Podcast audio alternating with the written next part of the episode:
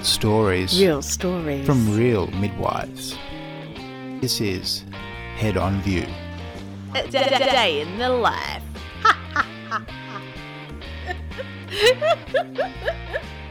she said, What?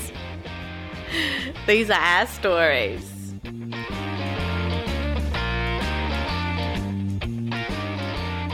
Hi, and welcome to another episode of Head on View. I'm Carly. I'm Laura.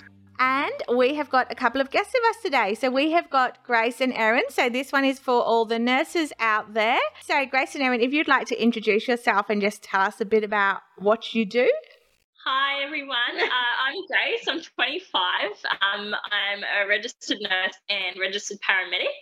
I'm currently working in both fields, and I have been nursing for almost three years and paramedicine almost a year full time. I'm 27, started in 2014. So seven and a half years in total, and an RN for nearly five, four and a half ish years. We don't meet many people who are paramedics and nurses. Like normally it's one or the other. So to do that, did you do the double degree nursing paramedicine? Yeah, so I did the dual degree, so it was four years full time, and yeah, got both degrees. So instead of doing them separately, three years each, I just combined them and did four. Do you find it quite hard, even in basic terms like rosters, trying to organise like two rosters from two different places?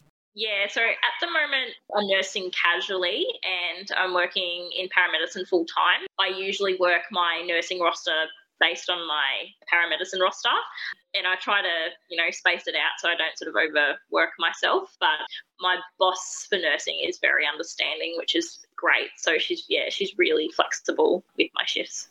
How did you guys meet? In nursing? We we met in nursing. We both met in our unit at the same like two years ago. Maybe? Yeah, about yeah, Yeah. maybe 18 Roughly, months ago. Yeah. Uh, so we both work in coronary care. You know, it's funny because I just expected if you were a, a paramedic, I just assumed you would be doing ED nursing because I figured that would sort of fit in.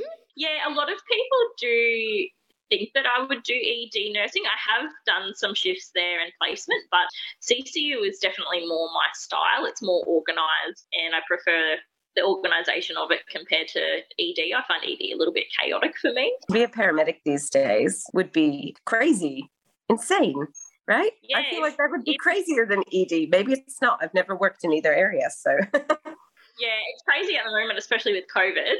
I mean, you usually just have the one patient um, unless you go to a multi-casualty kind of incident. So yeah, I think ED you'd be you'd be on your feet and really busy all the time.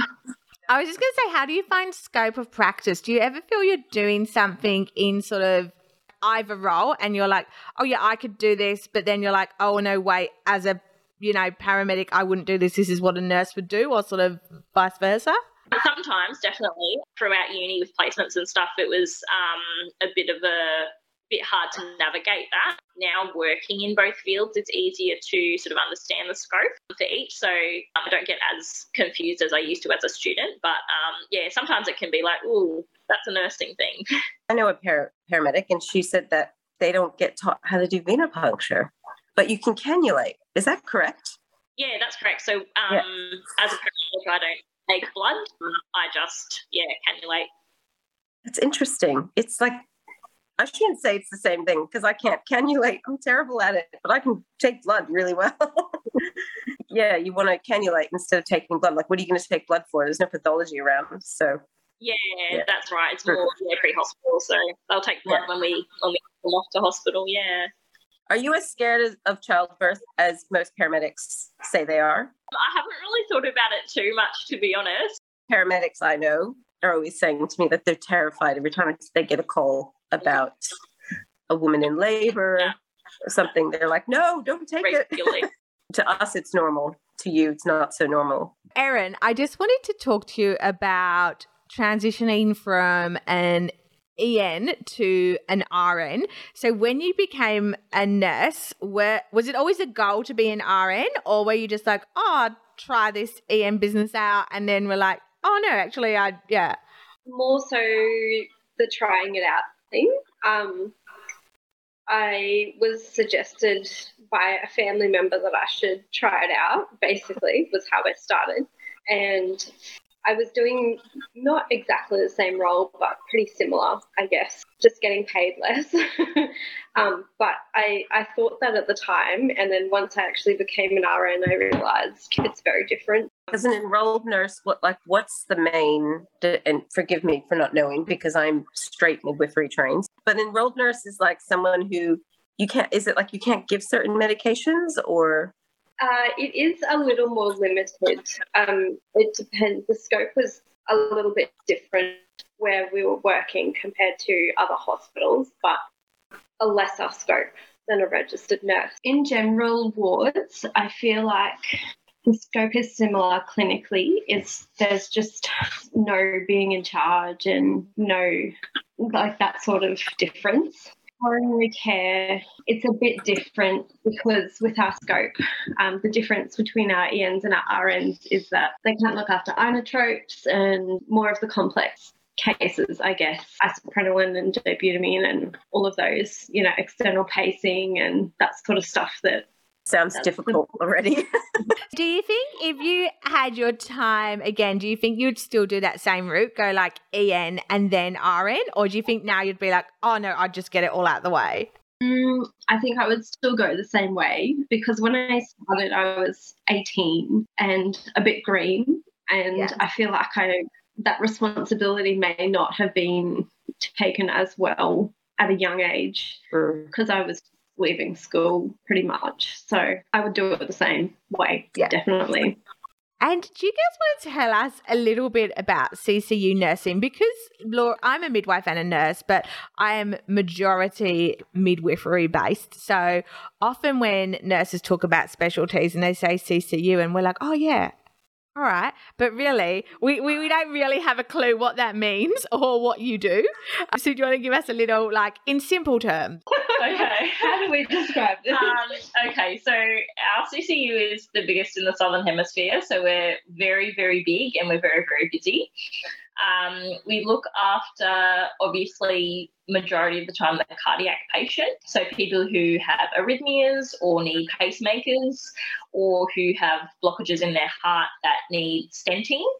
We also look after, our ward also has a couple of negative pressure rooms. So we do look after respiratory patients from time to time. So TB, suspected COVID, um, BiPAP. Yeah, BiPAP we do quite often. And then with that, as I said, the majority being cardiac patients, they do also have comorbidity. So we will see obviously respiratory patients, we'll see patients who are diabetic, who have had a knee replacement close to a pacemaker being inserted. So we do get a layover between the cardiac aspect and then also sometimes surgical and then a, a medical patient as well. Hmm. Um, so wow. while it is majority focused around cardiac, it is it is quite good to have that mix between surgical and medical.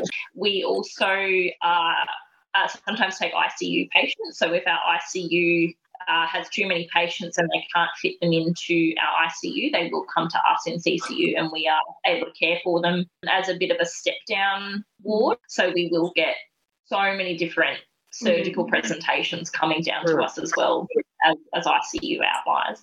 Uh, what's your normal patient ratio? Because ICU is normally like one to one, and then but if you're on a ward, it's normally one to four. So are you guys in between that somewhere? Morning shift is one to three. Afternoon and night shift is one to four. If we get an ICU step down, we'll get one, generally one CCU patient, one ICU patient. So one to two. How did you girls find yourself in CCU? Was this always a sort of a ultimate goal? Like, you know, when you were studying and did you work in this area and be like, oh, this is great? Or did you just sort of end up here? So, when I was an enrolled nurse, um, our current boss was my facilitator, and I did a rotation on a vascular ward in our hospital. And I just happened to be dropping a patient off for an angio, which is right next to her office. And she asked, yeah, she asked me if I wanted a job, and the rest is history. It was not what I knew, it was who I knew. I had just returned from interstate working as a paramedic and I went back to the hospital and I was actually working as a pool nurse. Um, so I was going to all different wards every day and not having one sort of set place to call home. I have always wanted to go into ICU actually because I did quite a lot of ICU placements as a student and I really loved it. And I tried to speak to the uh, nurse unit manager in ICU at, at our hospital, but every time I went, she was never available. And then I had a student one day whose wife actually worked in CCU, and he said, Oh, give me your number and I'll pass it along. Um, and so the CCU num uh, gave me a call, and I went down to see her, and she adopted me. so um, so that's kind of how I fell into CCU, and I'm really really glad Mm. that it happened that way, and that I didn't go down ICU route um, because I love CCU so much. Take us through like day to day what you do on a shift. I mean, and I know there's like millions of nurses out there that are like, "What? Of course we know what you do. I don't know what you do. Not a clue what you do." Uh, usually we do 12 hours.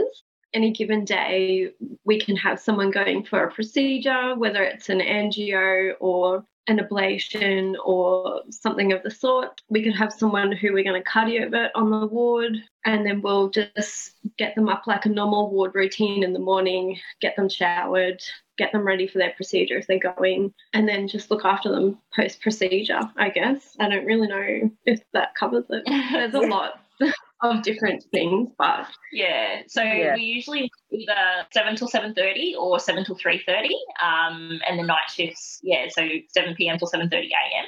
Um, Mm. or 11 p.m. till 7 a.m. And, and yeah, as as Erin said, we'll usually have someone going off for a procedure to the cath lab, which is just attached to the CCU um, we work in, or they will cardiovert them or, you know, do the procedure on the ward. And as she said, like, we will get them ready in the morning, showered, do their obs, do a, a mid round um, at about 8 o'clock, get them set up for breakfast, that kind of thing. And then I personally use a shift planner, so I'll Mm. sort of know what's what's going to happen for my day, hopefully. I always fill in that with great intentions.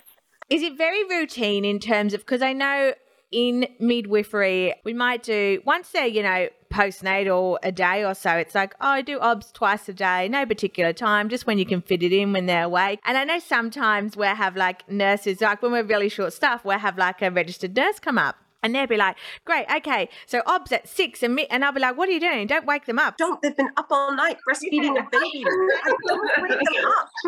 is it very regimented that you're normally like obs at a certain time meds at a certain time fourth hourly on the dot. We will we will wake them up at midnight. We, we you know we try not to wake them, but they will generally wake up. If we have diabetic patients, we will do generally QID blood sugars. So what breakfast seven o'clock, lunch midday, pre dinner at five, And then pre bed at nine o'clock, And and then then 2 two a.m. So they they do unfortunately get woken up quite a bit, and it Mm. is not a very restful place most of the time. no. How many shifts a week do you do like this? Are you like three or four shifts a week or three shifts if it's 12 hours? Three 12 a week for me. Yeah. Yeah. when I was part time, I was working 32 a week, so three days a week, um, Yeah. and then pick more around that if I hmm. wanted to. Have you found with COVID anything's changed in nursing or paramedicine? Because I know down in Victoria, the paramedics were having to suit up and wear like the full PPE when they were going out. Was that the same up in Brisbane? Well, we have to wear our our gown and our N95 and our face shield. So it's probably very similar. The people that would get swabbed would go into our negative pressure rooms, but prior to all of start of all of that, we all had to get fit tested and everything to um, get the right mask that had the right seal and You have to keep getting tested for that. I've been tested like four times, and each time I like nearly pass out. They're like, "Oh, you're one of them." Well, thank you. yeah. Yeah, when I was working interstate as a paramedic, when COVID hit, it was um, initially full, you know, hazmat suit kind of looking thing. Um, it then sort of changed into just a, a regular gown. And in terms of cleaning, like it was a lot of cleaning the ambulance. So if we had a suspected COVID patient, we would decontaminate the entire truck once we were finished. In Queensland, it's, it's fairly much the same procedure. Um, so decontaminating the truck full PPE for a suspected COVID patient, and then, um, as Erin said, for the nursing side, just standard PPE, and then um, yeah, yearly COVID test. Something I've always wondered: Do you have to do pass a sort of driving skill test to drive an ambulance, or is it just free for all? Just you've got your license, you can go. So you have to have a manual license, and yeah, there's, there's definitely driver training, so a week of driver training, and you learn lots of different things, um, different techniques, um, how to drive obviously through traffic for a code one, how to drive appropriately to road conditions, um, and that that kind of thing. So yeah, it is quite quite strict in terms of the driving, and you are assessed thoroughly before you are let loose in an ambulance. How fast are you allowed to go? So for uh, code one, which is you know, lights and sirens, cardiac arrest, car crash, things like that, um, it is generally under 20 k's over. So if the limit is 80, you would be fine to do 90 or 100, but anything over that would be considered negligent. And obviously, depending on the road condition. So if it's raining, you wouldn't be doing 100. So, and then for code twos and code threes, just a regular speed limit and you can't speed. Do you get assigned a regular because you work in twos, right? So do you get assigned a regular partner you work with, or is it just you get on shift and then this is who's rostered on? So you are rostered with a partner. Um, so depending on how long you're together for, is uh, sometimes a month, sometimes two months. If they happen to call in sick or they're not on shift, you will be paired with um, someone you might not know. But generally, you're yeah you're partnered up with somebody for a few months at a time. So we all know when you work in nursing in hospitals, often there's people, you know, like any workplace. So there's people you love, people you get on with great, and there's people you're like, oh God, I've got to work with them today. What happens if if you are assigned one of those as your partner in, as a paramedic because then you're stuck with them for a month yeah look it, it, can be hard sometimes there definitely are a lot of personalities in both fields um, being in a truck with somebody for 10 to 12 hours a day four days a week. You see them more than your family most of the time. So it can be really challenging to work with different people. I think finding common ground is probably the way to go. Um, I always try to build a rapport with the person I'm working with and find a common interest. And, and you, you are bound to have um, disagreements sometimes, but eh, at the end of the day, it's my job and I don't have to live with them. I just have to do my best, work with them, collaborate with them, and then go home at the end of the day. So um, you, you find a way to make it work. Do you get to choose who drives, or is it is one person like allocated the driver, or are you like, no, I want to drive today? You will generally have one person as the patient care for the first job, um, and they will sit in the passenger seat, and then you will have the, as I say, secondary officer driving, and then they will um, assist the, the patient care paramedic, but you obviously both patient care. And then for the next job, generally you will swap the role. Some people do prefer to do all of the jobs for the first half of the shift, and then the other person will do all of the jobs for the second half of the shift. But regardless of, how you sort of do the patient care role, you, you're both going to be assessing the patient and collaborating together and that kind of thing anyway. So, um, yeah, it just depends on the person really and, and how you feel working with your partner. How do you guys go having a life outside of these? It sounds very busy. I mean, not like we're not busy. I mean, I'm busy. I, I work point eight and I've got two children and, you know, two dogs, which are harder than the children. But, you know, I'm busy, but my job is not as hard as yours. I feel like you, do you have a social life? Are you are you like awake enough to have a social life? Yeah, we still have social lives. The 12 hours do tend to, it does take a, maybe a day or two to recover, but it's four days a week off. So there's kind of that compromise, I guess. But yeah, we both don't have children, but dogs. Yeah, we yeah we still go out and have social lives. Well, you're Just, young, I guess. Like I'm thinking of it from my age. I'm, i sound tired because I'm older than you, but that's because yeah. You know kids do age you a little bit. Yeah. Plus shift work, yeah. Shift work, definitely. Mm. and shift work. Yes, so definitely. Mm. we do have lives. It is it is a balance of you know work and, and social life, and I find having that balance is really important for me. Mm. Um, yeah.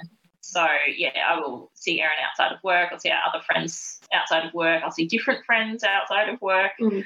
Just trying to create that work life balance is Yeah. really important. It Because has to be intentional. yeah, it does. Yeah, Mm. for sure. It's very it's very difficult. I find a lot of the younger nurse midwives that I work with, like they'll pick up extra shifts, they'll do doubles, they'll do this, they'll do that. And I'm like, Mm. don't do it. Because when you do have children and you want to get back into, you know, have your first child and you take some maternity leave and then you go back, it's really difficult for a lot of girls to get back into the same amount of work that they used to do because you just you can't you can't do it anymore Mm. because you're sleep deprived I think all shift workers are sleep deprived. exactly but it's so different when you have a Yeah. dependent so i'm always like saying to girls like don't find a balance it sounds like you girls have a good balance which is really nice to hear yeah, one of the few friends at work who do overtime and doubles, and they, they've recently started nursing. So we have tried to warn them against it as well. Yeah, and I get it. It's hard. Like everywhere, everywhere is short staffed. You know, 'cause I I travel midwife, so I work across well wherever takes me. But yeah, just everywhere I go, it's like not it's not a thing to like one hospital. Like every state, every hospital, everywhere is understaffed, and people are doing doubles and overtime and picking up extra shifts, and it, it's just insane. And it, at some point, I guess you know it's going to get to the point where everyone's like, "Fuck, I can't, yeah, do this anymore." we've lost Yeah. midwives at my work just purely because when it came to covid and then vaccinations and they're maybe a little bit older. They were just like no that's it i'm done. And they've left the profession entirely. And it's Yeah. really sad because i know the ones that have left are like incredibly knowledgeable and amazing midwives and we really could use them. Um, so you know the the workforce is becoming very junior at my hospital um, Yeah. not really not really in the area of domiciliary where i work which is mercy at home which you know you have to be like four or five years out to work in it. So most of us are senior. But Yeah. like the poor ward i feel so bad because it's all these grads coming in. I don't know what to do. It's all very junior workforce at the moment like everywhere a little bit frightening future aspirations, ladies? Where do you kind of see yourself sticking in the same areas, or are there other places where you're like, actually, I would be really interested in trying that out? I've had a long, hard think about this one um, because my boss has recently started to try to get me to start shift leading and get more into the CN role. When you say CN role, what do you mean by that? As in, like, that's clinical nurse, is that right? Yeah, so more in charge. Um, Yeah. we have a role in the ward called floating. So that person is this, like, they assist with the procedures on the ward and go to all the met calls on the wards. So that's, I guess, more of what the clinical nurses do. So at the moment, that's that's the aspiration for now. Is that sort of partly educational based as well? Would you find you'll be like taking on like students? Yeah, we we both um, take on students anyway, but that leaves the clinical nurse role gives us the opportunity to go into educator roles and um, student facilitators and grad facilitators. So that's kind of where I want to go with it for me personally. Yeah. more like an education Yeah. clinical education side. Yeah. But you have to be really, you have to be very patient and yeah. you have to know how to explain things as well. Yeah. There's one one thing knowing how to do something, but being able to explain it so a student can learn or a grad can learn completely different. So I think that's great. I'm pretty much the same. I I would like to go back into nursing part time. Um, I think that's where my life goals are at the moment to um, to go to more towards the nursing side of things. I am not sure about becoming a CN just yet. I'm, I'm happy being an RN for the moment, just seeing how that goes. But um, in the future, I would love to go into education. Um, I love having students. I'm really, really passionate about looking after them um, and supporting them at the start of their careers. So for me, I would love to teach at either TAFE or University um, or even, as Erin said, be a facilitator at the hospital just because I'm yeah so passionate about making sure that they are supported mm-hmm. when they're starting out. Do you get students, um, paramedic students as well, so they come and ride along with you on a shift? Yeah, yeah, definitely. So um, there's there's always quite a lot actually. Um, there's a lot of people studying paramedicine, so yeah, you'll definitely get students coming through on their placement blocks. Paired up with them um, from time to time, um, which is which is really good because it helps you keep your clinical knowledge up as well, um, and then trying to support them um, with their learning. I know they're all the ambulance, like ambulance Victoria, ambulance. Like I think it's all different factions. do you guys have the same? what's the word? Difficulties that it seems like ambulance vic have with staffing and overtime and ramping up at hospitals and you've got the same okay? There are similar issues across a lot of services. Um, they do overlap so ramping is probably the biggest one we find. It yeah, is is quite a big issue everywhere. But yeah, uh, there's always issues like staffing and um, yeah, that sort of thing, like shifts not being filled and whatnot. And I'm not sure sort of how that would be addressed. Um, there's a few different ways, but yeah, as a general statement, there definitely are similar issues across multiple services for sure. Hmm. Odd question. It's something I've always wanted to know. But you know how, like in nursing, it's definitely in mid as well, but sometimes students don't get treated the best. And I know historically, you know, I think we've done an episode on bullying and how like nurses eat their young, you know, all this sort of talk about how not everyone is always that nice, or you've yeah. given a preceptor and the preceptors just shit at their job and they don't want to be a preceptor. Yeah. Is it the same yeah. in ambulance as nursing? Like I'm more familiar with it in nursing, but I've never I couldn't imagine what it'd be like to be a student stepping into an ambulance where you're seeing trauma and you know so is it the same? Do you feel like it, paramedicine has the same issues? It, it is a very vulnerable position to be in being a student and you're right like seeing those kinds of things um, being exposed to that on the front line um, things that you you know you would never normally see on a day-to-day basis. You can definitely get some some strong personalities and there are definitely people who don't like young students, um, yep. and same as nursing, um, people who yeah don't don't want to um, assist your learning at all. But for for the most part, most people are pretty supportive, but you will definitely get the odd one who who isn't um, and has no interest in helping you, and yeah, that sort of eat, eat your young mentality. I felt like in midwifery, we really had. I don't know if Carly felt the same, but I felt we really had to earn our stripes. Yeah, yeah, no, and I, I hate that feeling. You know, um, yeah, it's a horrible feeling. Yeah. Horrible. You have to grow a backbone in healthcare.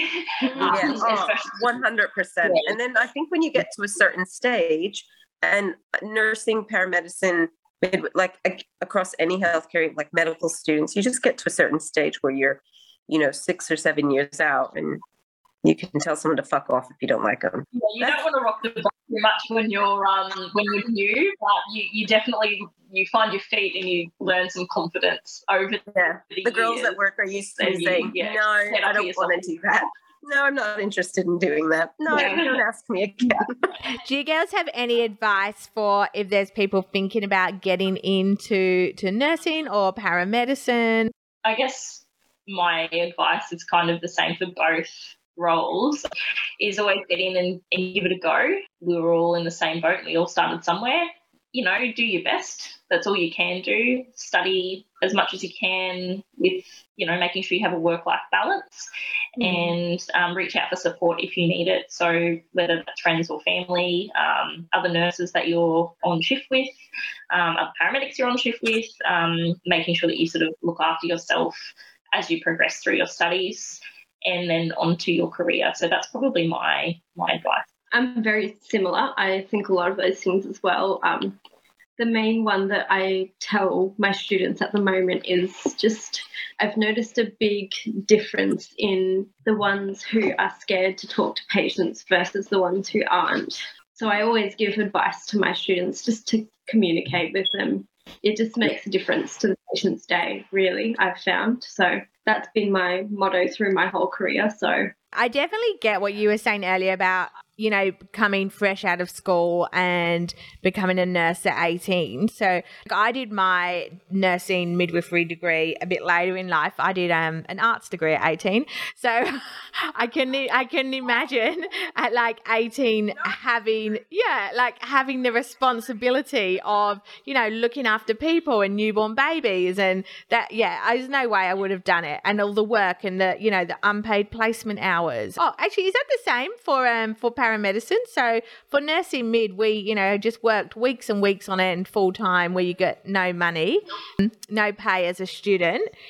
Is that something that you have to do in paramedicine, paramedicine as well? Yeah, exactly the same. Um, so you will have a placement box. Depending on the university, will determine how long your blocks are. So it'd be between um, two to eight weeks generally.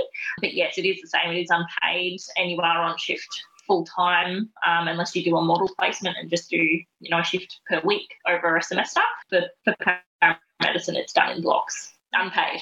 it's crazy, isn't it? Yeah. To think that we all did that. Like, when you went from an EN to an RN, did you have to then do placement as well, or were you like, well, you know, I'm kind of half qualified already, or?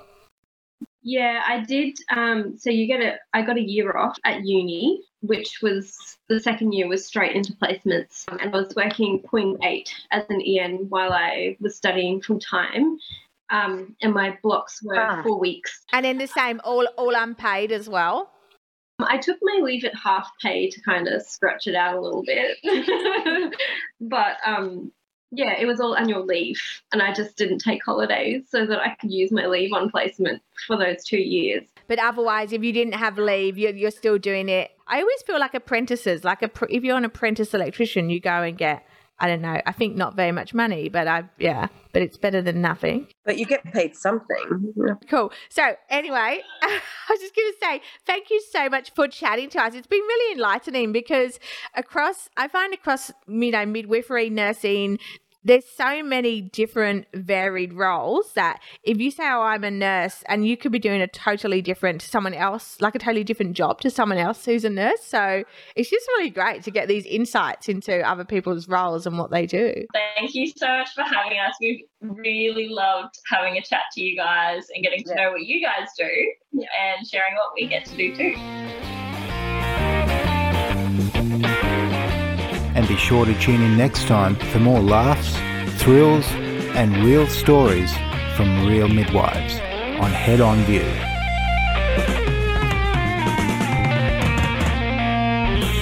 I didn't know it was still recording.